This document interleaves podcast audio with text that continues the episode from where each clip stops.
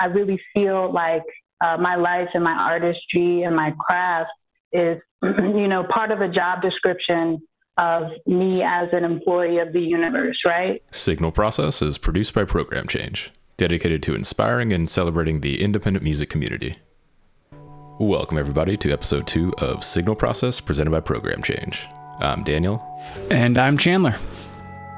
And this week, we're joined in conversation with the incredibly talented vocalist, producer, and DJ, A. Billy Free. A deft MC and brilliant singer, A. Billy has delivered two solo albums over the past two years, E. Luma and Black Magic Symbol, that break down the borders between hip hop, dance music, futuristic soul, and jazz.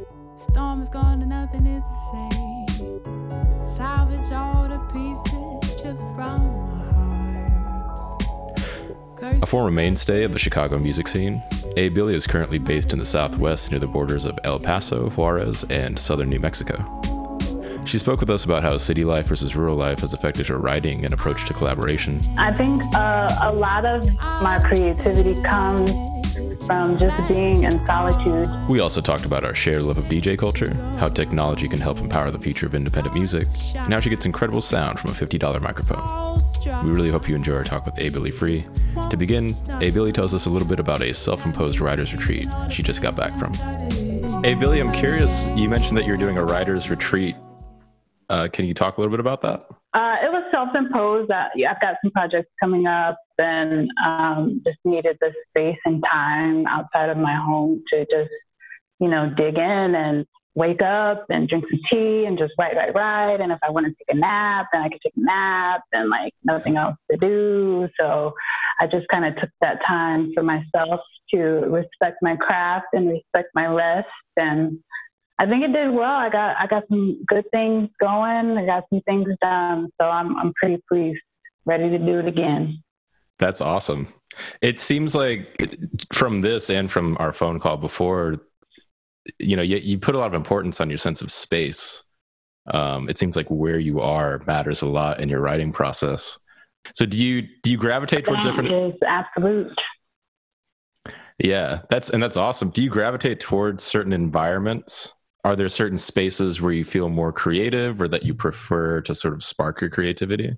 Mm, I think uh, a lot of um, my creativity comes from just being in solitude um, you know, I spend a lot of time with people, um, or I have spent a lot of time with people. I did a lot of community advocacy when I was at university, and um, it's good work, but you know, you get burnt out. So I did that for several years, and when I came out here, and there was just so much open space, and you know, you can see the sky. It, you know, it sort of made me go inside and see that. You know, there's infinite possibilities to write about, infinite you know, uh, concepts to explore, right? And to just have the space and no distraction. So I, I really do. That really does help my, my writing and my creating process, just being by myself. I love it. That's awesome. Yeah. I find that kind of interesting though, because it seems like a lot of your music has involved some pretty close collaborations with people.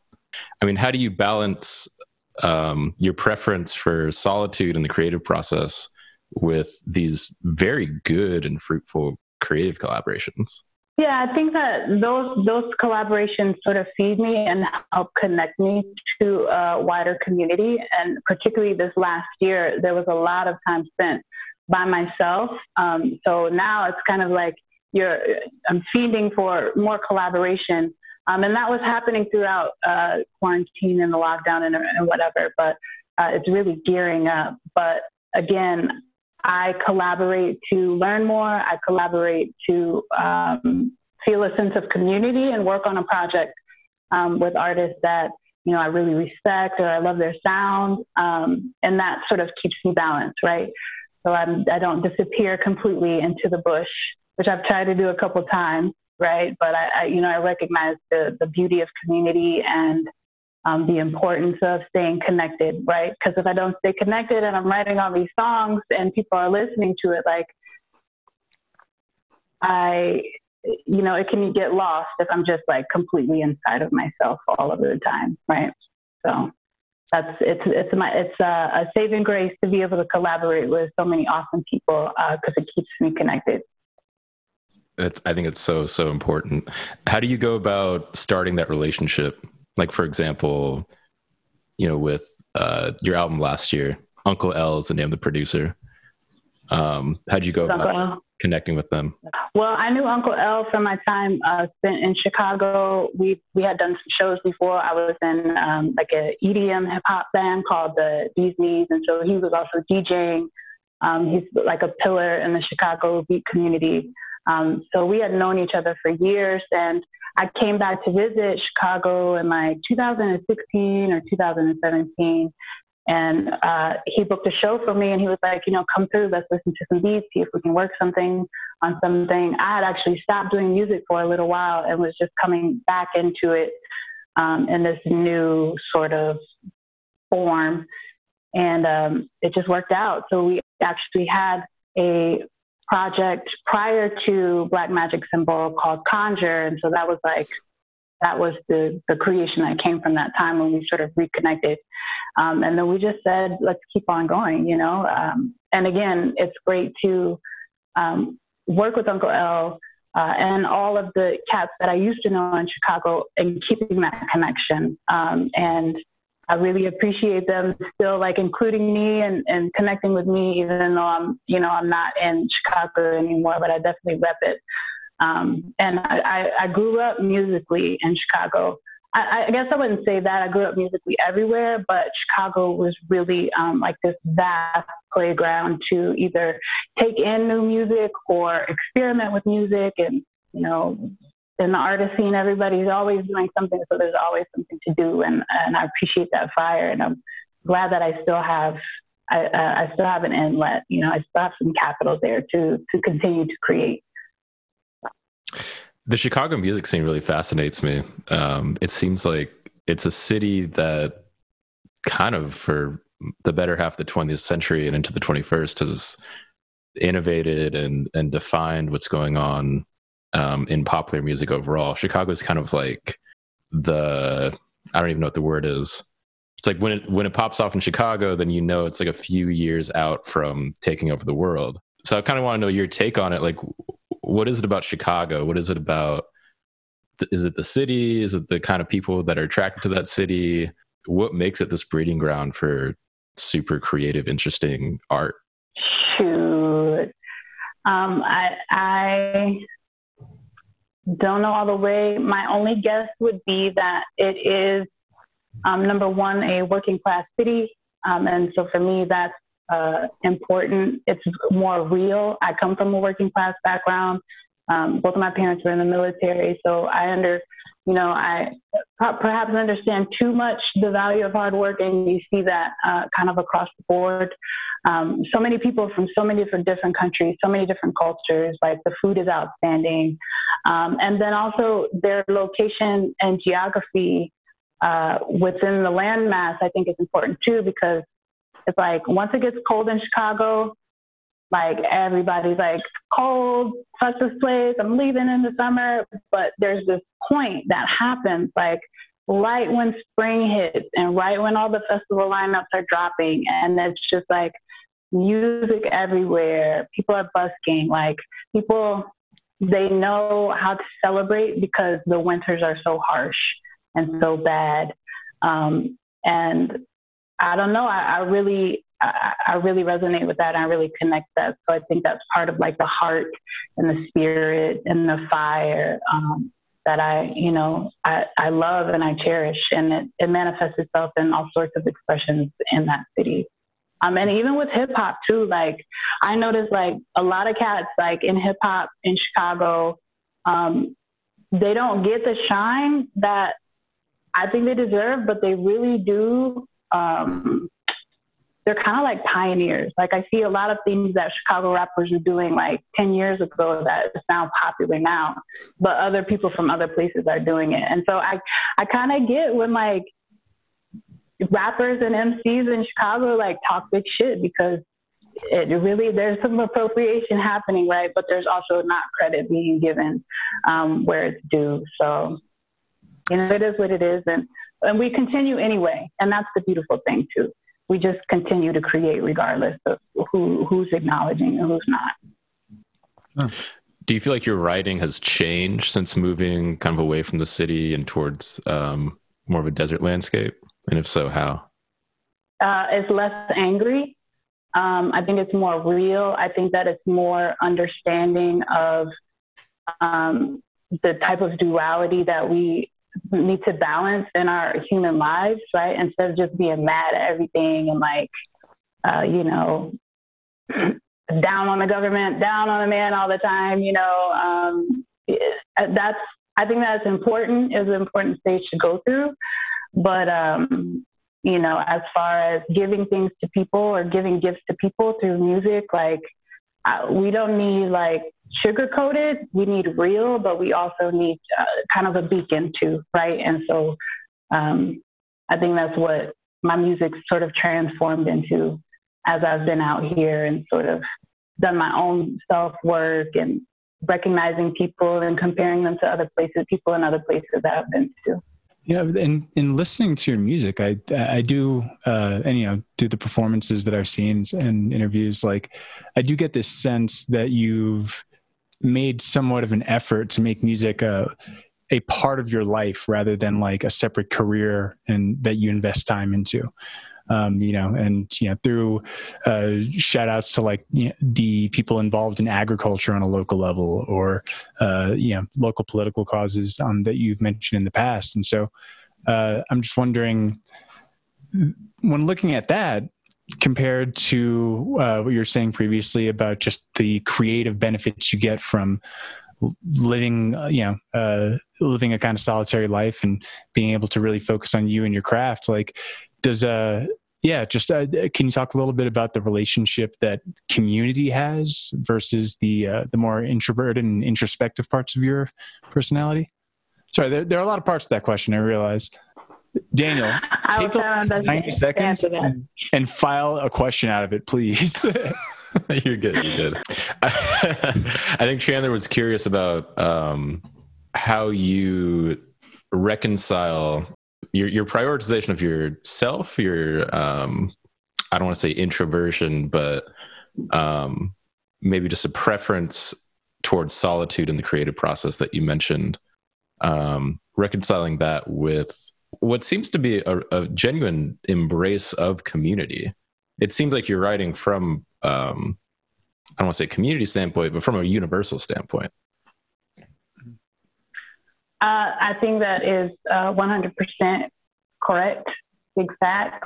Um, I try to look at my life uh, that way, and I try to move through um, move through that anger, right? That I would write about and still feel, you know, with all of the things uh, happening in the world or uh, in my awareness, um, and how I reconcile those things is kind of like what we said is through collaborations. Um, from from and also through just listening to other people and listening to their perspectives and listening to their music and understanding that um, yeah it, it's not about me I, I really feel like uh, my life and my artistry and my craft is you know part of a job description of me as an employee of the universe right i get my orders and i fulfill them as professionally as possible right and so in a way it's not about me it comes through me um, but also, I'm just trying to do my best to be the best employee I can be. You know, I'm trying to get employee of the month.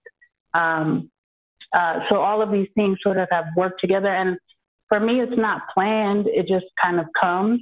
Um, and usually it comes right on time. So it's kind of this thing of like, you know, being in the world, trying to be as professional as possible, but also letting um, life guide me, right? And I feel super grateful and um, privileged to have that type of life um, and to continue to curate that life in that way because it's just done nothing but bring me benefits. So why not just keep keep doing it? You know. I love that. It's sort of the confidence you have with like uh, understanding your vocation. You know. I love that idea of being an employee of the universe. I think that's really uh, it's a really beautiful way of looking at the work of an artist you're very talented as both a singer and a rapper. Um, so I'm kind of curious, how does that factor into your writing? When do you decide that, hey, I want to sing over this track or I want to rap over this track? So my process with writing to beats is that um, I just listen, I feel, um, sort of get a vision, I write, I vocalize, and then I refine. Um, and so a lot of times it is very much beat driven um, and very much what's happening in the beat, right? Like somebody will send me a beat that I work with and it'll just be straight through, right?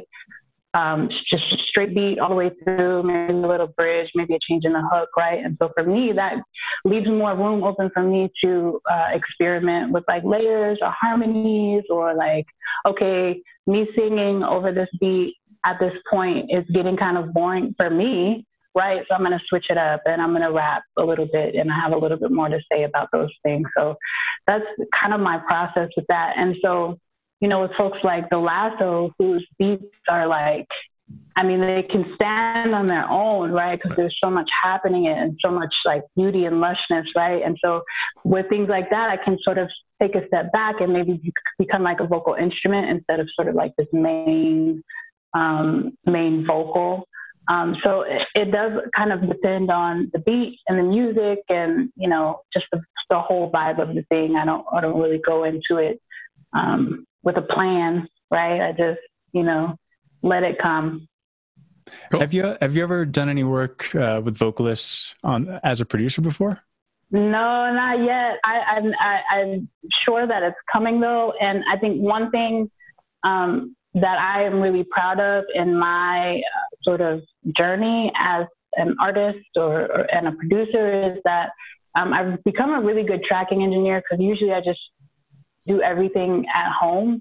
Yeah. Um, so there was a time when I was just like, record the stems, not take out any breath marks, not like, you know, right. give them a demo of how I want the harmonies and things to fall.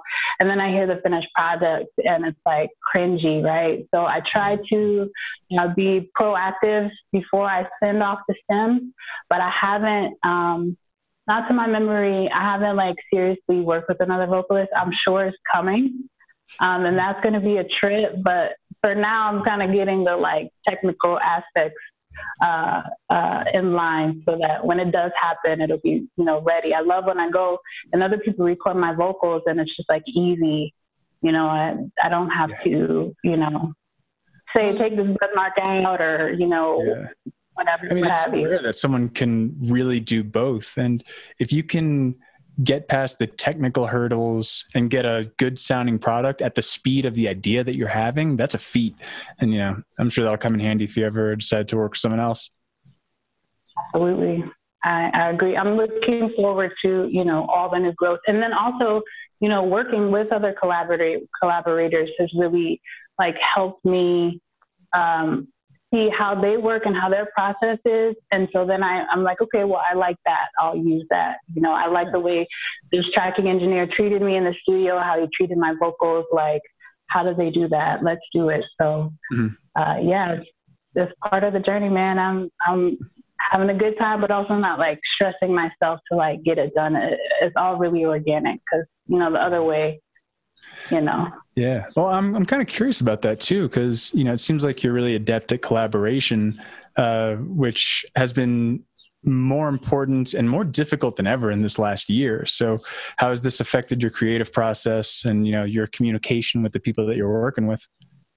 Right, because of my lack of proximity to like city spaces, like it, has been like this for years now, you know, where I would have to send stems and not meet up and we would be sending emails back and forth. I mean, that was pretty much all of Eluma.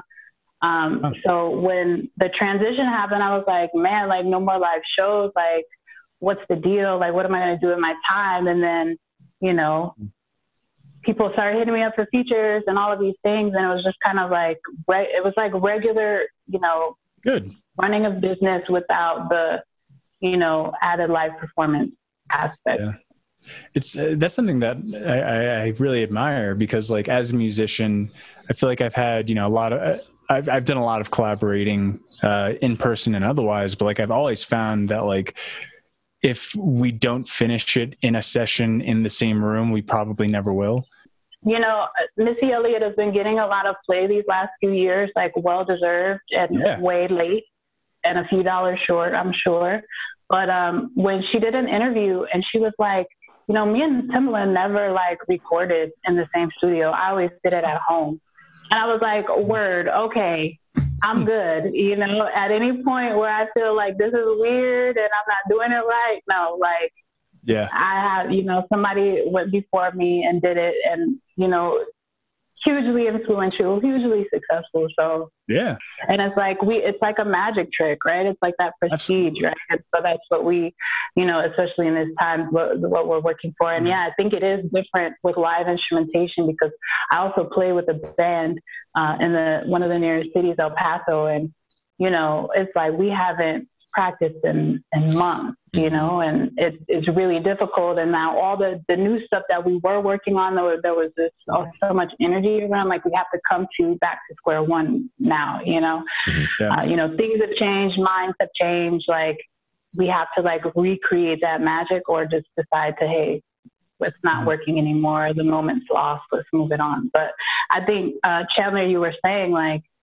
you know, being in a room with people and getting that vibe and knowing that if you don't finish it, like it's not gonna get done.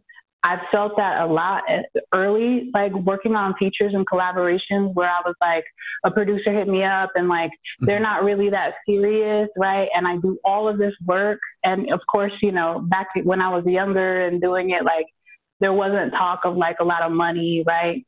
Right. And then it would never get done. I would do all this work and like the song never came out. The, the producer disappeared. Like, well, you know what's going on, right? So, yeah. you know, on the business honest, I'm that guy to like three people, and like I don't feel good about it. It's like, you know, like these these are phone calls I got to make, and uh, yeah. So that's how you know you have to be in the same room, right? You have to yeah. get, you know, like the, the vibe that you have to get it done in that space, right? And so navigating these times where you guys can't, like, I, I, I can imagine it's a struggle.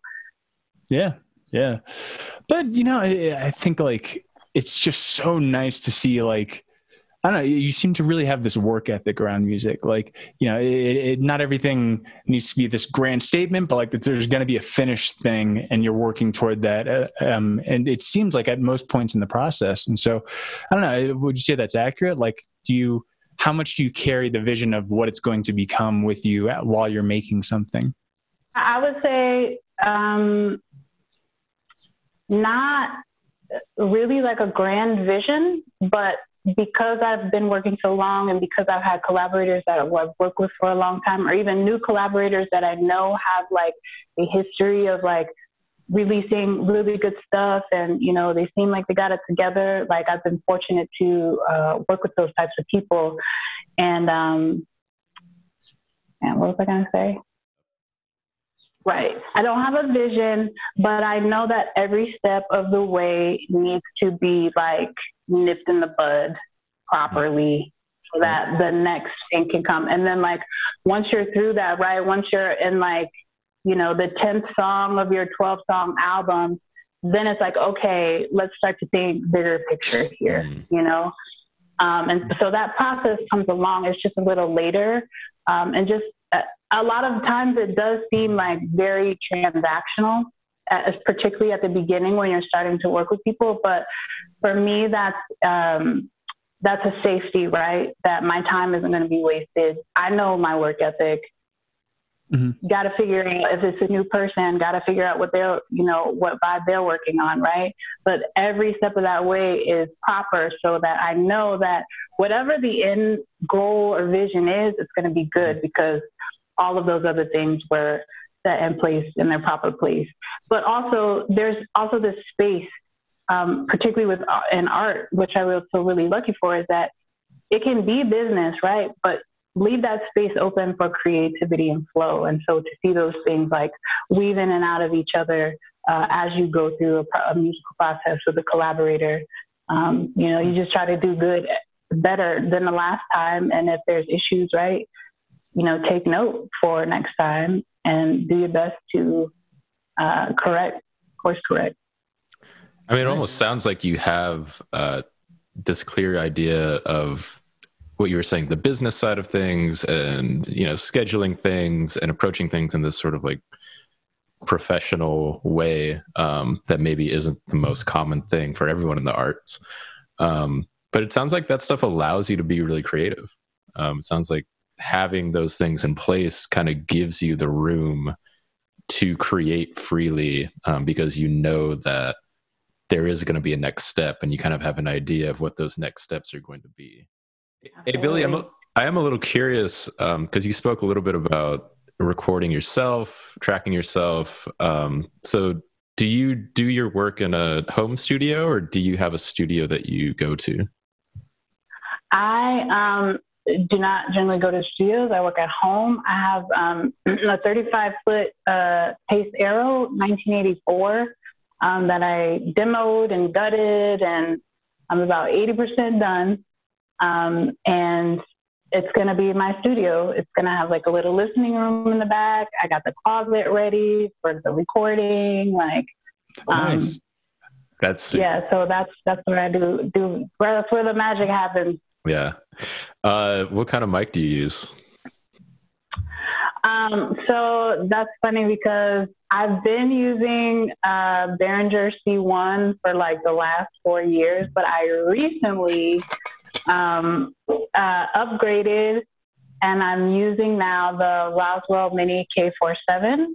Um, and big shout out to Vintage Audio King who hooked it up. Um, Mad love to Joe and them out there. So they got, they were like, oh, that's what you're recording with? Let's get you into something better.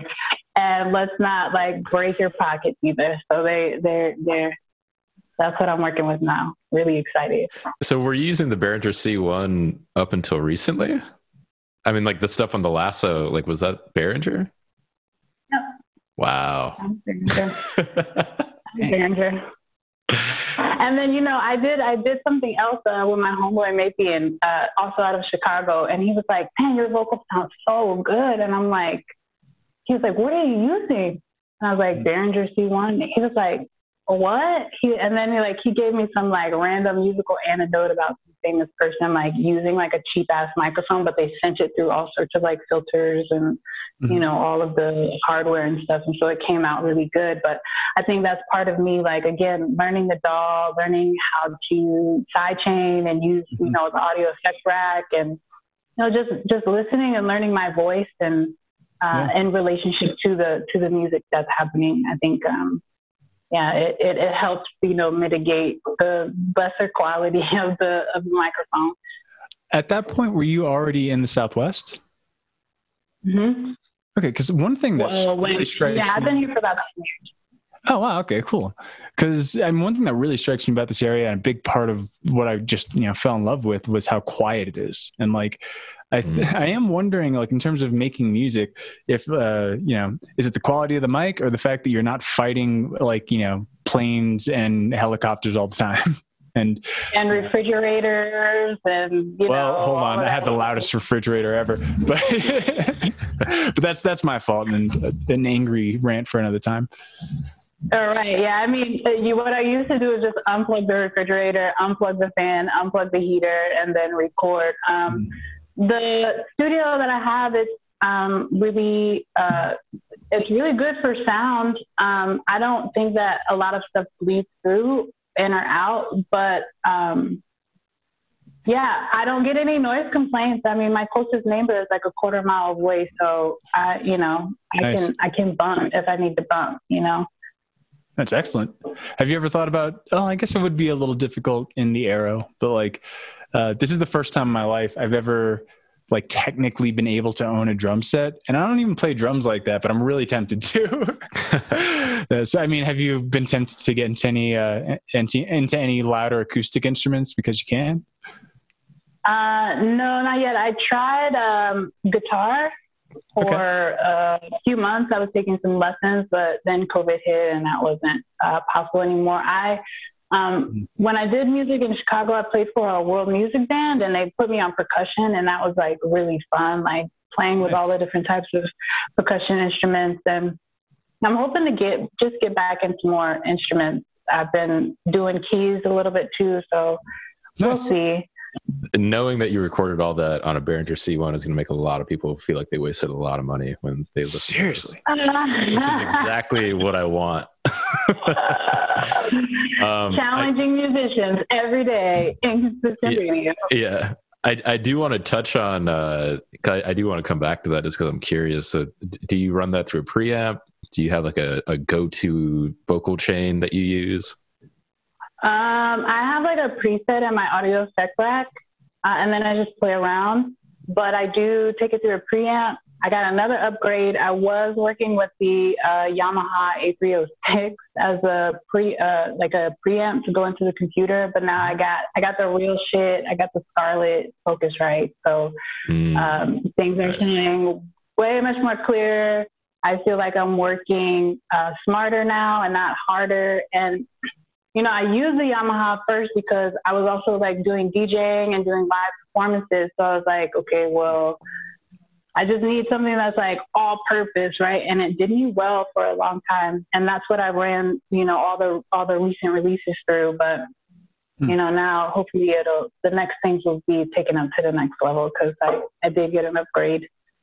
I'm very pleased about. So when were you DJing actively? Because I think uh yeah, I mean that's that's sort of its own art form. I'm, I'm wondering how you approached it. Um, I've been DJing like in, within the last few years. Um, cool. It just kind of came like naturally. Like I would be playing and like, or or I would like just make a mix. Like someone would ask me to make a mix on the internet, and then someone locally would be like, "Oh, okay, you have this mix. Um, come play for for us, you know, for a couple hours." And nice. um, I really, really, really, really enjoy it. Um, it's different. Um, for me, it's just a little bit of less pressure than live performance, um, but also I I it's hard for me as an artist to like consume music um, like passively.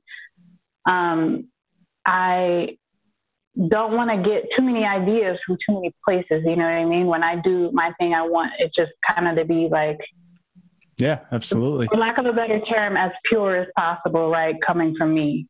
Um, and so I don't, I don't like listen to a lot of vocal music. I listen to a lot of instrumental music, but this DJing is a way for me to give purpose to it, right? And it's separated, but it's also fun. It's fun to look for new music. It's fun for look to look for hella old music. It's fun now to like listen to like my favorite DJs on Mixcloud or whatever. Like it, it really to open up a new facet to me where I feel like I'm learning and growing, uh, but not. Uh, um, I'm not appropriating. Like it's not super sinking into my psyche because I'm also, um, you know, trying to crowd control, right? Like trying to create a mood and curate a mood for people, um, which is for me another act of service, right? Um, so it's it's been super fun. Um, I, again, I'm super grateful that the the way was open for me to do that because it's really um, opened me up in new ways. Hmm. That's excellent. Yeah, it's yeah. awesome. I feel like there's there's a lot of music that I wouldn't really understand if it wasn't for DJs. I think that's the to me it's like the real power of DJing. Um, and something that can't really be replaced. I don't think it can be replaced by playlists or anything like that. There are just certain tracks and certain styles of music that, like, I didn't really understand techno music until I went to like an actual techno club and like heard people DJ with it. And then I was like, oh, okay, this is how you're supposed to use this music. Um, even like certain, you know, there, there's certain like 90s New York City style hip hop that just doesn't, you know, I, I might not listen to it on its own, but when I hear it in the middle of a DJ set and I hear like the right. verse and then the chorus and then that goes into another verse from another song, that's and then they you know they put the beat of one song under this other song. That's like mm-hmm. okay, I get it, and then it feels more like a conversation. It feels like there's more going on, whereas yeah. you know it's just you know three verses so, of a dude talking yeah, about the 90s. I don't get it. I like too that they don't that they don't always play the whole song either. Like especially you're saying like like nineties like R and B and hip hop, it's like, okay, well, they did like four choruses. Like, I yeah. don't want to hear all four choruses. Like, give me the good part and then like, right, slide in that the beat match and slide in that other jam. Yeah, you know, right. like I, I really feel you on that. And it's it's a lot of like care, um, and it's just a lot of thought um, that mm-hmm. really good DJs have, and that you can feel it through their selections and that conversation that you said that they're trying to start. So, um, big up to all the DJs, all the good DJs, because there's some shitty DJs too. So, yeah. I'm curious who you're listening to right now. I'm listening to uh, things that I'm writing to right now. Um, and then, like I said, I don't like on my off time. Like I don't really listen to a lot of. Okay, well, I'm I'm I'm gonna lie. I'll I'm not gonna lie. I'll tell you on my long drive, I listen to like three hours of Joseph Campbell lecturing about really? mythology oh, and yeah. like and all of these other things, right? right? So that's kind of like what my usual is. But um, lately, um, I've been I listen to Hugh Masekela I listen to, I love Herbie Hancock. I listen to him all the time. Um, who else? A lot of like old school, like Detroit techno and, and Chicago house. Um, I, I recently discovered Jeff Mills, The Bells, which is like, like old techno. And like, I'll just jam to that. Like that, mm. it's like off the chain. So, you know, those are kind of a lot of old and then new cuts, new things I'm working on, and then I just listen to lectures like a lot. Well, I don't want to like keep you too much longer, but I do want to just ask, um, kind of looking forward. You know, I mean, we're still we're still in the pandemic. We're maybe on the way out. Kind of hard to know. Kind of hard to see like predictions for what's going to happen next. But I'm just kind of curious, like for you, like personally in your career, but also just like um, your thoughts on music in general, the music scene in general, the music community in general. What do you see the future looking like once we're out of this? Uh, do you think things are going to go back to the way they were before, or it's going to be crazy at first? That's what I feel. It's going to be very crazy, and I've actually had conversations with folks because El Paso, Texas is open. El Paso's like moving. Not that it's like a huge scene anyway, but like things are happening. People are starting to ask me to do things. And, you know, I kind of had like a discussion with a bandmate and I was like, yo, like we can't go back to before where our artistry is not being valued uh, in the proper way, right? Like. Like they're coming to artists and being like, we're really suffering, we're really hurting. Like, can you play for fifty dollars in dinner, three hours? And I'm just like, we we can't. We have an opportunity to get our get our value and get our money's worth or resources worth or, or just just respect us enough to um, value us properly um, so that is like the current struggle I'm going through now. But I do think that it's going to be crazy. Like, um, I think it's good that it's warm and that a lot of outdoor venues are like starting to open up because I love playing outdoors. I prefer playing outdoors. Um, but as far as like I feel like it's gonna be like when teachers, you know, when teachers go to school, like new teachers go to school and then they get sick for the first week. Like I'm trying to avoid that time, you know, where like everybody, and it doesn't even have to be COVID. It could just be anything because people have been cooped up in their houses, right? Or, or, or they're like super excited about being out and get super drunk and then like super like yelling and spitting in everybody's faces, which is yeah. you know, issue I had mm-hmm. before before COVID. Like, Mexico, how do I navigate these things? Yeah, I mean, New Mexico, I think only what less than twenty five percent of the population has been vaccinated so far, and so there are still a mm-hmm. lot of carriers out there. Even more so with things reopening. I mean, you know, it's a relatively safe area, especially up here. I'm I'm not sure what it's like around you, but uh, you know, I mean, at the rate that things are opening, you know, it's it's kind of a race to the vaccine. It seems like. Yeah. I think about this yeah, too. I mean, it, it just being this free for all when things open up again. it's gonna be crazy because I feel like everyone's gonna have their own personal "I'm back" moment, and it's gonna look wild. You're gonna see people do things that you've never seen them do. like they're gonna be overexcited. Yeah. Yeah. Yeah. yeah, I'm just waiting for that time when like everybody gets their yayas out, and then it's like a little bit like more even. I'm um, calling it then, now. Then we'll see what happens. October huge gonorrhea spike. All right, I'm just throwing that out there now. like it's gonna be bad. But yeah, I, it's gonna it's gonna be the second wave because I already read an article about that. Really? About COVID and gonorrhea and like. Oh, I was joking. That's a thing. Particularly young people. Yeah, particularly young people not caring and like trying to create herd immunity, but it's like there's still a lot of irresponsibility, right, within that. Like not even yeah. having to do with COVID. Like you guys are just banging, like just because you haven't in a while because you were scared, you know, and now you're just like going. It's like everybody's going wild. So. Yeah. Yeah. And that's how the second baby boom happened.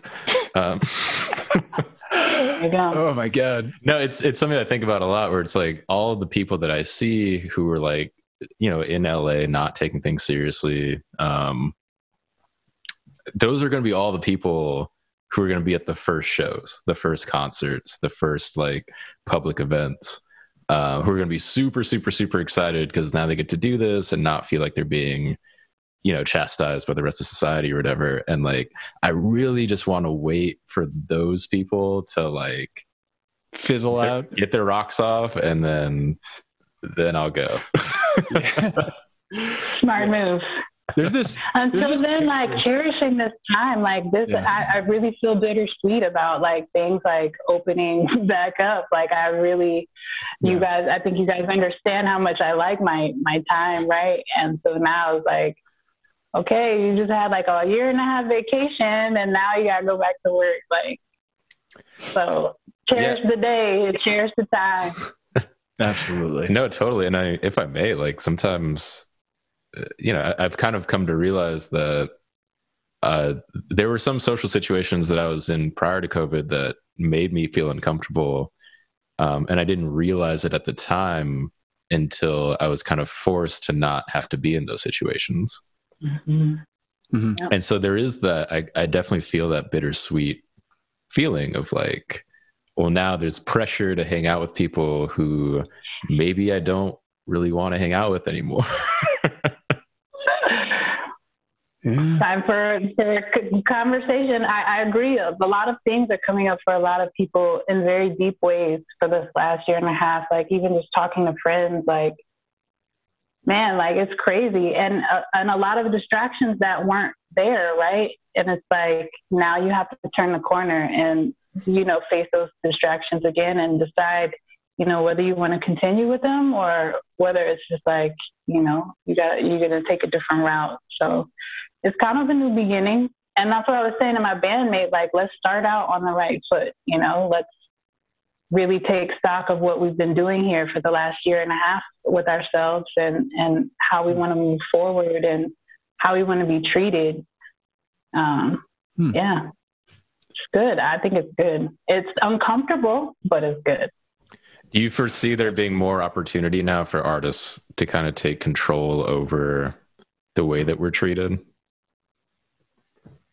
I do. Um, I do. I think that there's a small loophole um, and I don't know how that fits in with like everything opening up and people going crazy. But I do think that um, we also we also see I also foresee like a lot of people musically have like lost their steam over the last year and a half. So we probably won't see them uh, ever or for a little while, right? So then it opens up opportunities for newer, newer, hungrier artists or artists that have just, you know, been here and it's part oh of their God. their life and their lifestyle and their livelihood, and they'll be able to get in where they fit in. Like, and my whole thing right now is like, don't chase the bag, let the bag chase me. Like, if you feel that your your your your craftsmanship and your artistry is top notch, and you treat mm-hmm. yourself that way, you, opportunities will be attracted to you and you know, I'm living proof of that. I live all the way out in the middle of nowhere, and I people still offer opportunities to me. So it's it's not out of the realm of possibilities. It's just we have to allow ourselves to uh, not be so thirsty and you know let the magic unfold. Hmm. I think the pandemic also taught a lot of people that kind of exactly what you're saying that you don't need to be in the city. You don't need to be in Chicago or LA or New York City to um, to make a career in the arts happen. And I think it's something that a lot of artists have known for a while, and you've obviously known this for a while. Um, but I think now it's registering in more people's minds that uh, the the place of music isn't necessarily um, a physical space um, and that really like scenes and communities develop in much more disparate and dispersed uh, and remote ways now. And I think that's only going to continue. Hmm. Absolutely. Yeah. That's why I love technology, man. Everybody is like technology and all of this stuff, but it's like we this is something that humanity has not ever, you know, experienced in this way before, and uh, we're really in like a really important and like really cool time that we can connect with people all over the world. You know, whether it's over you know some bullshit or you know over some art, like um, it ta- it's it's it's a lot of responsibility, but there, I mean, the potential for what could happen and what is happening is just like amazing. So, Signal Process is produced by Program Change, dedicated to inspiring and celebrating the independent music community. That's all the time we have this week, folks. I want to thank my guest, A. Billi Free. I want to thank my co host, Chandler Tipton. And I want to thank you for listening this far. If you want to support the podcast, the best way to do so right now is to subscribe to our RSS feed and leave us a review on Apple Podcasts. Till next time, stay safe and much love, y'all.